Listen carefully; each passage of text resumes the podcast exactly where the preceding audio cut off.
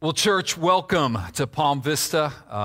If you're watching online, welcome. We are concluding our Holy Week series. We entitled the series Road to Redemption, Road to Redemption. And the road began a week ago as Christ entered Jerusalem. David preached a wonderful message. And in that message, that road led Christ to advance upon Jerusalem and upon us as the authoritative king, as the humble king, and as a king who brings joyous praise from his people. Then we followed that road to Friday nights where Kevin preached to us the cry of dereliction. Dereliction is abandonment, it's forsaking. It's when Christ was on the cross outside of Jerusalem and he cried out, my God, why have you forsaken me?" Kevin did a great job to explain that Christ was forsaken. He was rejected that we might be accepted. Today, the road takes us to Jerusalem, to a tomb there just outside of Jerusalem where it's empty. Christ had been in that tomb for 3 days after suffering for us on the cross, and he rose from the dead. And the road to redemption today is going to take us to the end, because we are going to go to the day that Christ returns, when what Christ began at his death and resurrection, the kingdom he inaugurated at his death and resurrection, he will consummate at his second coming. And here's the deal. God is asking us, are we all in? And that's the title of this message. Are we all in on that resurrection victory?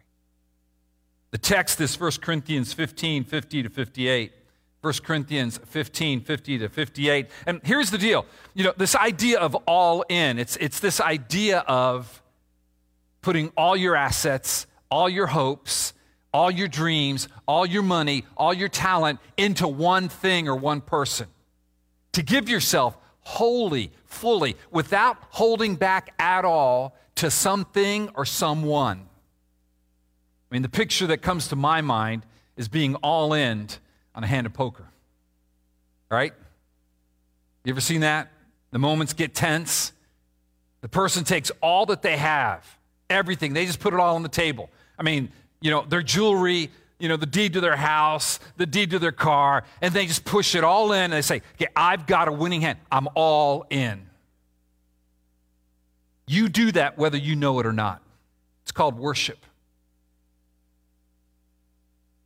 What hand are you all in on? What hand are you holding? Where do you have your hope? Where do you put your energies? You know, where do you really give yourself to, right? I mean, you know, some of us go to work, but I mean, it's like we're all in on video games.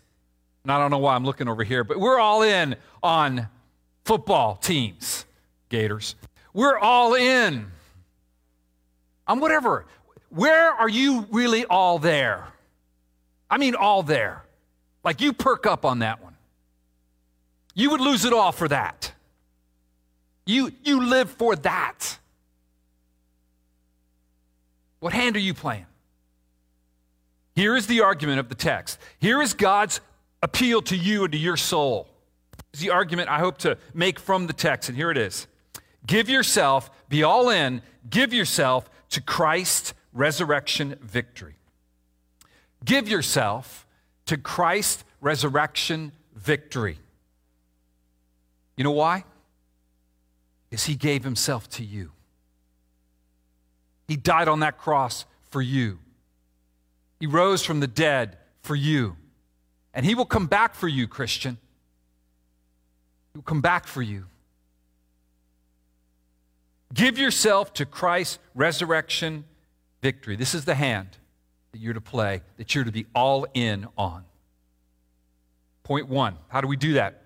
Well, we do that by celebrating Christ's resurrection victory, by celebrating Christ's resurrection victory. And to celebrate Christ's resurrection victory, you've got to believe that you need a resurrection. Do you know that Christ didn't come just to save your soul, but your body? What? According to Randy Alcorn, who has researched a lot about heaven and the resurrection, on the screen of Americans who believe in a resurrection of the dead, 2/3 believe they will not have bodies after the resurrection. You're not going to be floating in the nether sphere strumming a harp. But this is self-contradictory. A non-physical resurrection is like a sunless sunrise. There's no such thing. Resurrection means that we will have bodies. If we don't have bodies, we won't be resurrected. He saved your soul. He saved your body. Heaven is not a disembodied place where we float around somewhere. Heaven is a physical place, the new heavens and the new earth, and we will be given physical bodies. And the church in Corinth had either forgotten that or had so spiritualized the gospel, wrong gospel, that they were denying the resurrection. First century Corinth, to whom this letter was written, we can functionally deny it if we don't think about it. If we don't understand that God's going to make this earth new, that God's going to make our bodies new. When Jesus rose from the dead, he was giving us a picture as to what our eternal state's going to be, Christian, a physical body on a physical earth. You understand that? 40 days he walked around like that.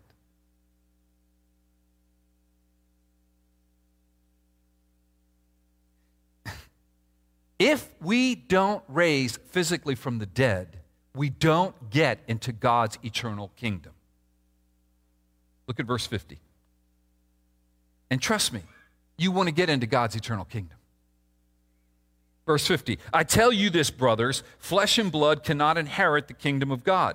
Flesh and blood cannot inherit the kingdom of God, nor does the perishable inherit the imperishable. What he's saying is that our bodies have an expiration date, that our bodies have a, drink-by date, that our bodies are going to all expire, and that we need new bodies, new physical bodies, to be in a physical new earth with God. Jesus is the firstborn from the dead. As he is, so we will be. You understand that Jesus had a body. He ate fish. Now, he did walk through walls. I'm not going to explain all that to you, but he ate fish. He said to Thomas, look at my hands. He ascended into heaven. See, this is a gospel point. Jesus not only was incarnated as God in the flesh, not only lived a perfect life that we need to live, not that we cannot live, not only died on the cross, physically died on a cross, didn't appear to die on a cross, but physically died on a cross. Ancient heresies would say he appeared to die. Islam said he didn't really die, but he was secreted away from the cross. No, Jesus physically died on the cross. He was physically dead. He stopped breathing for 3 days, and he was physically raised from the dead. And he walked on the earth for 40 days, on the earth. That's what we're going to do. It'll just be a new earth and a new body, because this body cannot inherit the kingdom of God, because this body is flawed. Oh my, is this body flawed. My knee will tell you that right now, as will my back, as will the bags underneath my eyes. But we know this, don't we? Like everybody knows this. Intuitively, humanity hates death. Ladies, there is a multi-billion-dollar industry to take care of the bags under your eyes and the wrinkled skin on your face. Men, to take care of whatever you're losing on the top of your head or everywhere else. There's something that's in us that says, I don't want to die.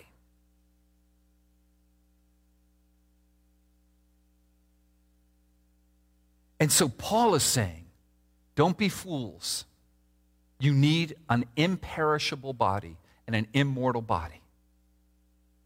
How? How's that going to happen? How is God going to save not only our souls, but our bodies? How is he going to refit us for an eternal kingdom? Well, here's the answer. Verses 51 to 53. Behold, I tell you a mystery. Now, it shouldn't have been a mystery, but it was, because they were being deceived about the gospel, because they were living so for the here and now that they weren't thinking about that eternal kingdom, because they had so spiritualized Christianity that it didn't matter about the body. But it does matter about the body, big time. Just not the way we think it does, not the way this world says. Behold, I tell you a mystery. We shall not all sleep. Sleep is a euphemism for death. But we shall be changed in a moment, in the twinkling of an eye, at the last trumpet. For the trumpet will sound, and the dead will be raised imperishable, and we shall be changed. For this perishable body must put on the imperishable, and this mortal body must put on immortality. That's what humans want. Why do you think the Marvel series is multi-billion-dollar and people go to the theaters to watch it? Because everybody wants a superhero that never dies. But you die. I don't care how many protein drinks you drink and how much you work out, you will die one day. And we hate it. We see our heroes. For me, they're all athletes. Shriveled up, limping. You look at their face and go, whoa. And then you look in the mirror and go, whoa, that happened to me too. How did that happen? Whose big old fat bloated face is that?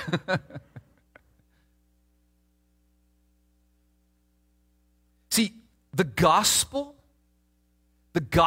includes the resurrection of your body from perishable to imperishable.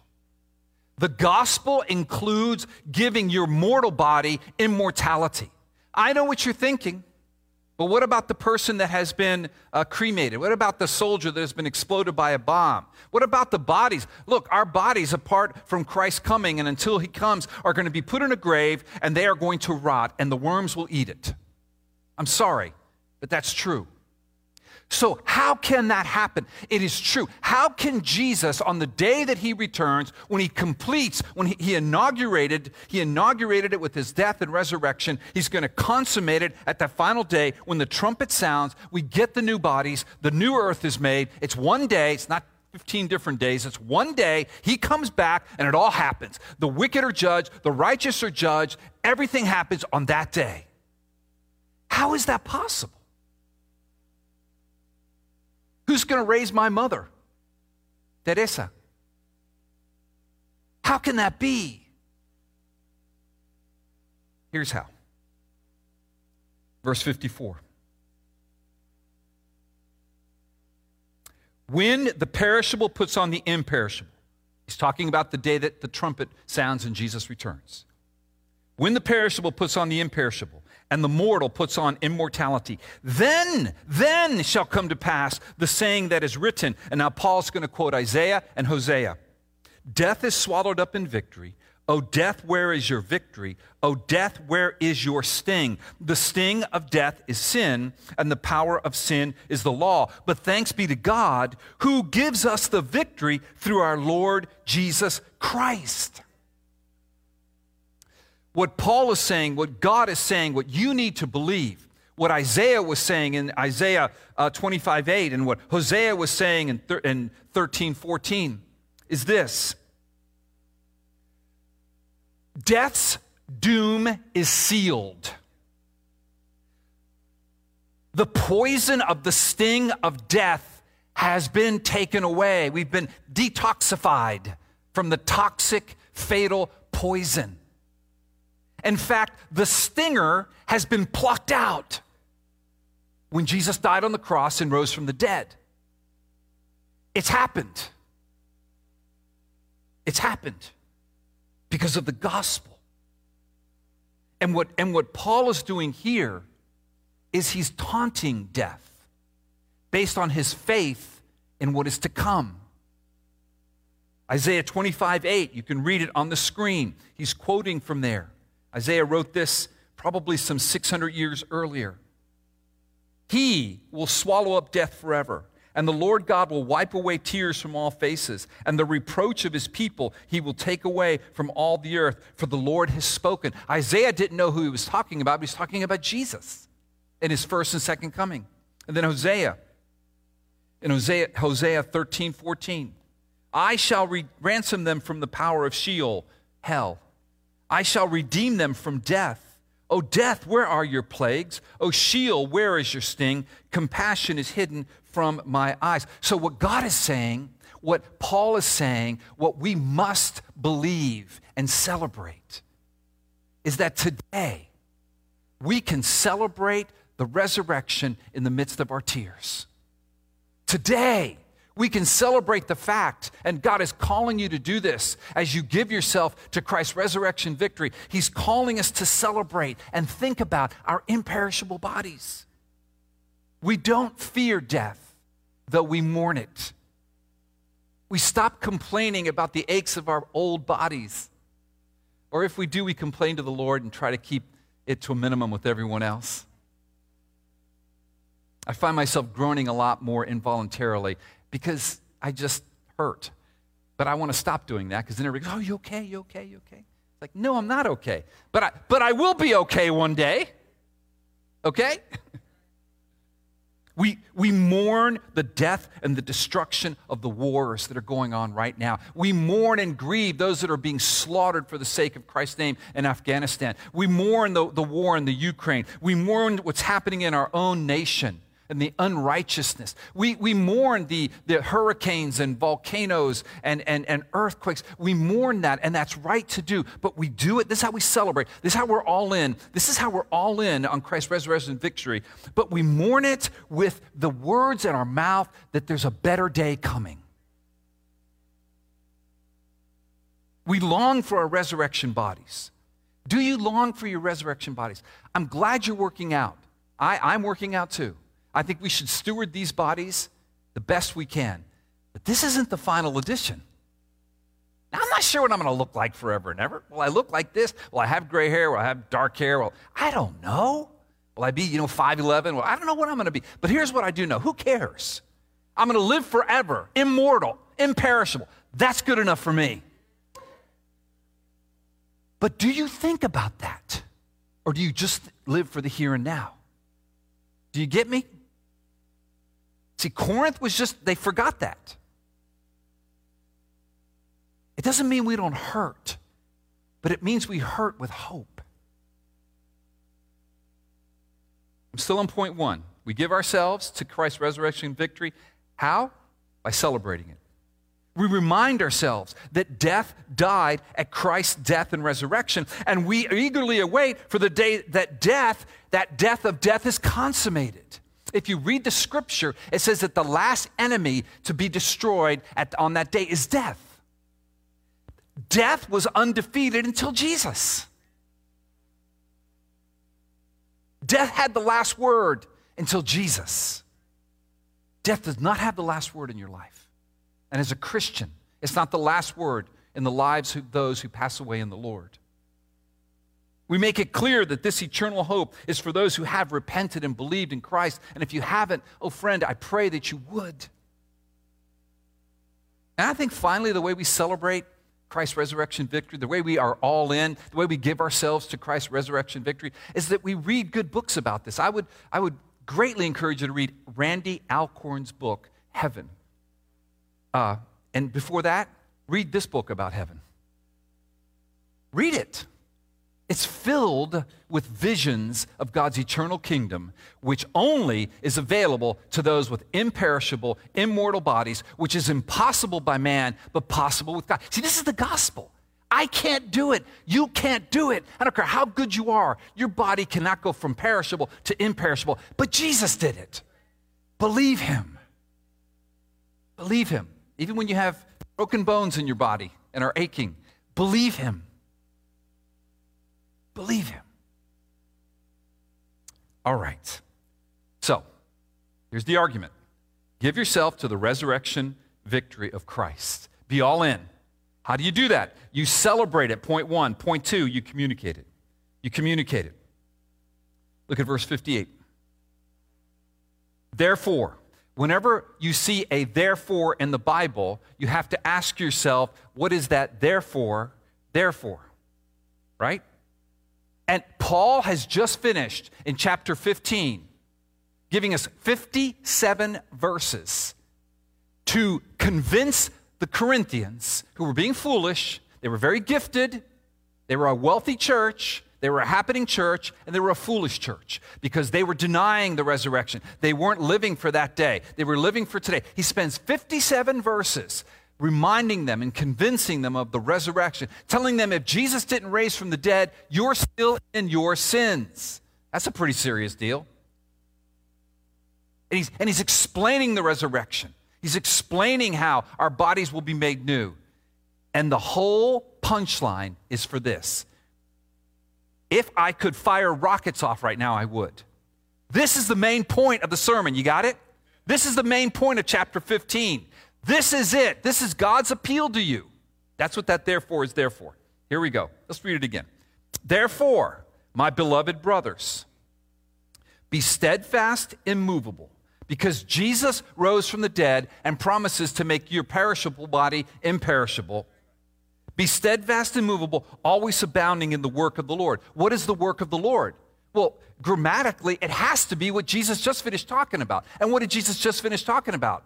Christ's resurrection from the dead. So for you to be steadfast and immovable, and the work of the Lord is that you think about it, you live according to it. You don't live today for today, you live today for tomorrow. You live as if your body is a temporary body and God's going to give you a permanent body. You live for the immortality of the kingdom of God. Your entire ethos, your entire way you think, you're all in, man.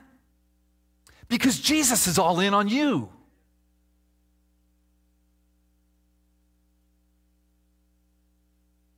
Be steadfast and immovable, always abounding in the work of the Lord, knowing that in the Lord your labor is not in vain. That's an amazing promise. In the Lord, your labor is not in vain. I'm reading through Ecclesiastes right now, written by Solomon in the Old Testament. Vanity of vanity, all is vanities. We know that intuitively. We build the sandcastles of our lives, and then the waves come in and wash them away. We get everything just perfect, and then things change. We save up for retirement, and then we get a terrible disease because we're old. I'm not making fun of that. But there's this sense of it's all vanities.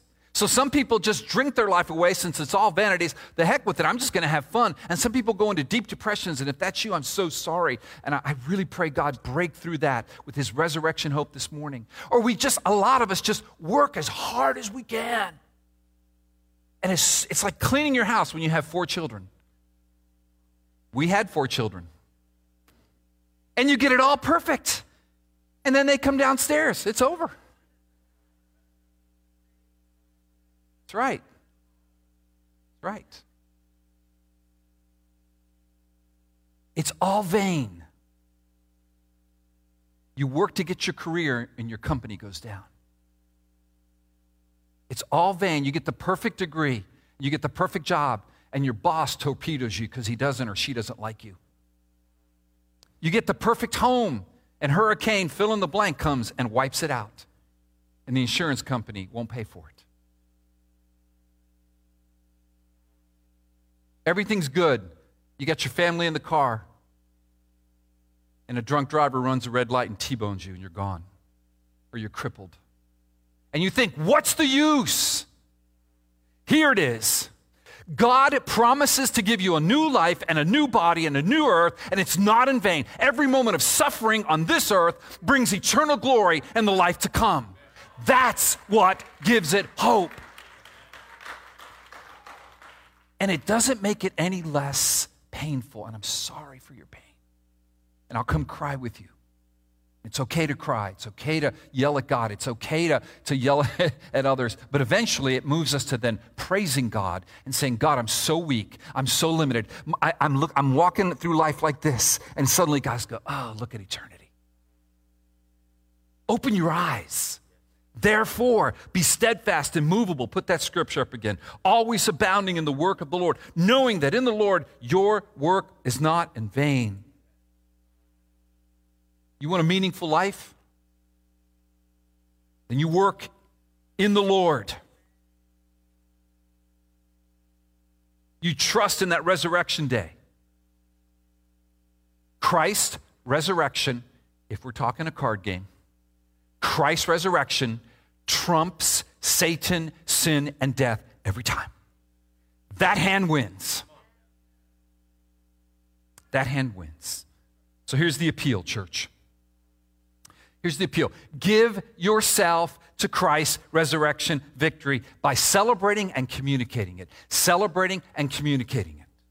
Believer, if you're a Christian, here's my appeal. Celebrate Christ's resurrection victory by remembering that your present body and this present heaven and earth are perishable. They're temporary. We're renting a spot here. Our permanent home is to come. We all have expiration dates, but we're promised a new permanent home that will never rot, that will never be broken down, with no tears, with no death, with no broken bones, no hurricanes, no pandemics, nothing of that. And we live in the light of that. We cry over the brokenness of this world in the light of that. We cry over broken marriages in the light of that. And we remind each other of that. Believer, Christian, celebrate Christ's resurrection victory by rehearsing Christ's victory over sin and death every day. Every day, think about it. Kevin, thank you. David, thank you for how you preached last week. It's ringing in my ears. I need a Savior. He advances on me with authority and humility for joyful praise. He took my punishment because I easily forget. If I were a styrofoam cup filled with that gospel water, it's got a hole in the bottom, and it leaks. And every day I need to remind myself. Think often how he, Christ, inaugurated the death of death. And anticipate. Communion is a time to do that. Anticipate with joy the death of death, the imperishable, immortal bodies he's going to give us at his second coming. His second coming doesn't lead me to bunker mentality and do nothing. His second coming leads me to a hope-filled boldness that you preached 2 weeks ago. Let's go win the nations. Victory's assured. Let's go. Oh, you're going to die. Okay. I'm going to rise again. Oh, it's going to cost you everything. Fine. This stuff's all perishable anyways.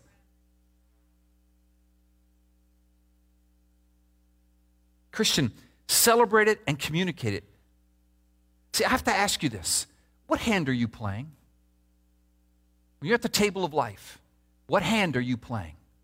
Are you playing Christ's hand or your own hand? See, communicate Christ's hand. Communicate it by the life you live, by the relationships that you forge. Communicate it by your steadfastness and movableness in the gospel. Never move from the hope of the resurrection by getting too comfortable with this world and living for it. Communicate Christ's resurrection victory by giving yourself to the ministry of the gospel. Oh my, that giving, being steadfast and movable, always abounding in the work of the Lord. That work of the Lord is the resurrection victory of Christ. It's the gospel. They're synonymous terms. Are you giving yourself to it?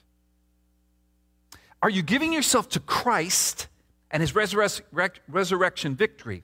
Well, here's a news bulletin for you. Here's a mystery. Behold, a mystery. You cannot give yourself to Christ without giving yourself to his body. It's impossible. That's a disembodied Christianity that doesn't exist other than in your head and on the internet. If you love Jesus, you love his body. But his body, you're part of his body. So he is beautifying his body. And one day his body will look just like him, physically and character-wise. You get that? I'm not going to say we all look exactly like Jesus, but we're going to have a physical body, resurrection body. Do you give yourself to that? Or do you not pay attention here?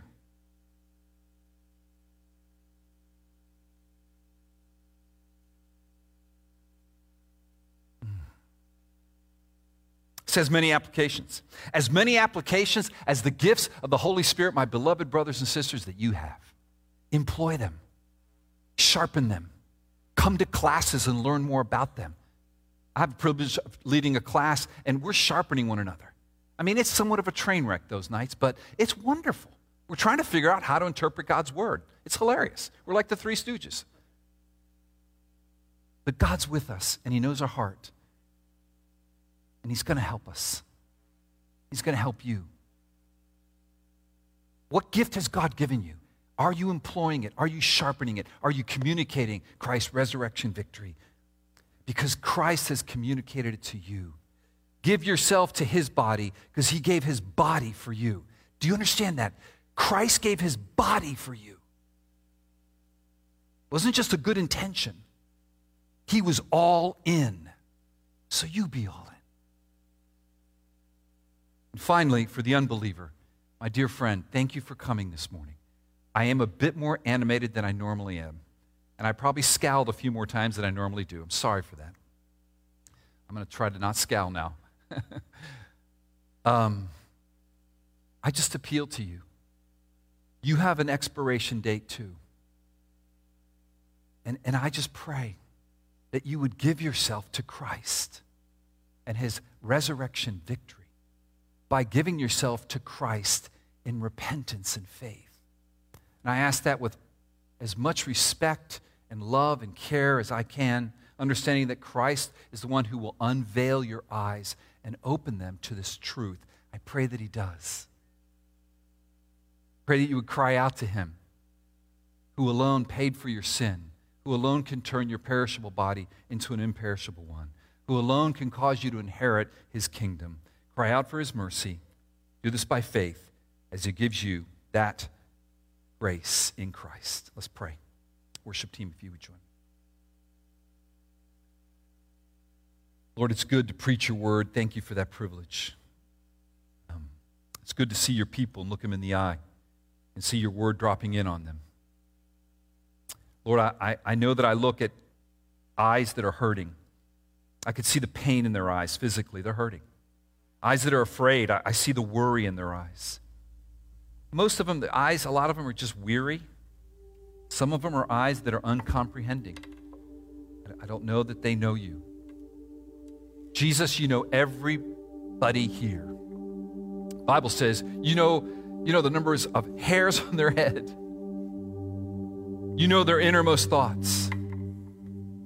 Jesus, I pray, you who were all in for us, you who gave us your body, would you now save your people?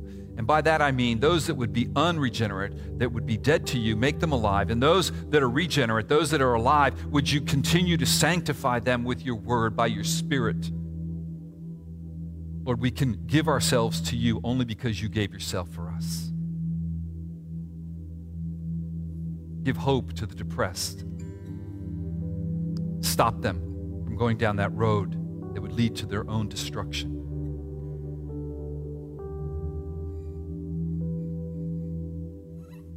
Lord, you arrested death, and because of that, we can live.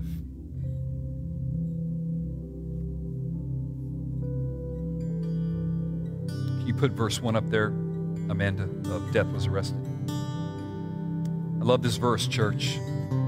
Alone in my sorrow, dead in my sin. That's pretty hopeless, isn't it? Lost without hope, with no place to begin. Your love made a way to let mercy come in. That's speaking of the cross of Christ. When death was arrested and my life began. That speaks of regeneration, God making us alive. Verse 2, ash was redeemed, only beauty remains. My orphan heart, look at these metaphors, dead, alone, sorrow, orphan. My orphan heart was given a name. God gives us a name. He gives us his name. He gives us his name. He gives us his name. We were orphans without hope, alone, and he adopts us. We did nothing to earn it. My mourning grew quiet. My feet rose to dance when death was arrested and my life began. Verse 3, released from my chains, I'm a prisoner no more. May God release you from the chains of sin and death. Christ, Christian, has delivered us from the power and the penalty of sin. We still have the presence of sin that we're fighting with. Sometimes those chains get wrapped up, but we don't have to be prisoners. Released from my chains, I'm a prisoner no more. My shame was a ransom he faithfully bore. He bore my shame by dying in shame, naked on the cross. He canceled my debt on the cross. He called me his friend on the cross. When death was arrested and my life began. In verse 4, our Savior displayed on a criminal's cross, darkness rejoiced as though heaven had lost. Ha. But then Jesus throws down the hand. Yeah. arose with freedom in hand. That's when death was arrested and my life began, and it's consummated at his coming when we get new bodies and this earth is made new. Let's sing about that now. Stand with me. When death was arrested.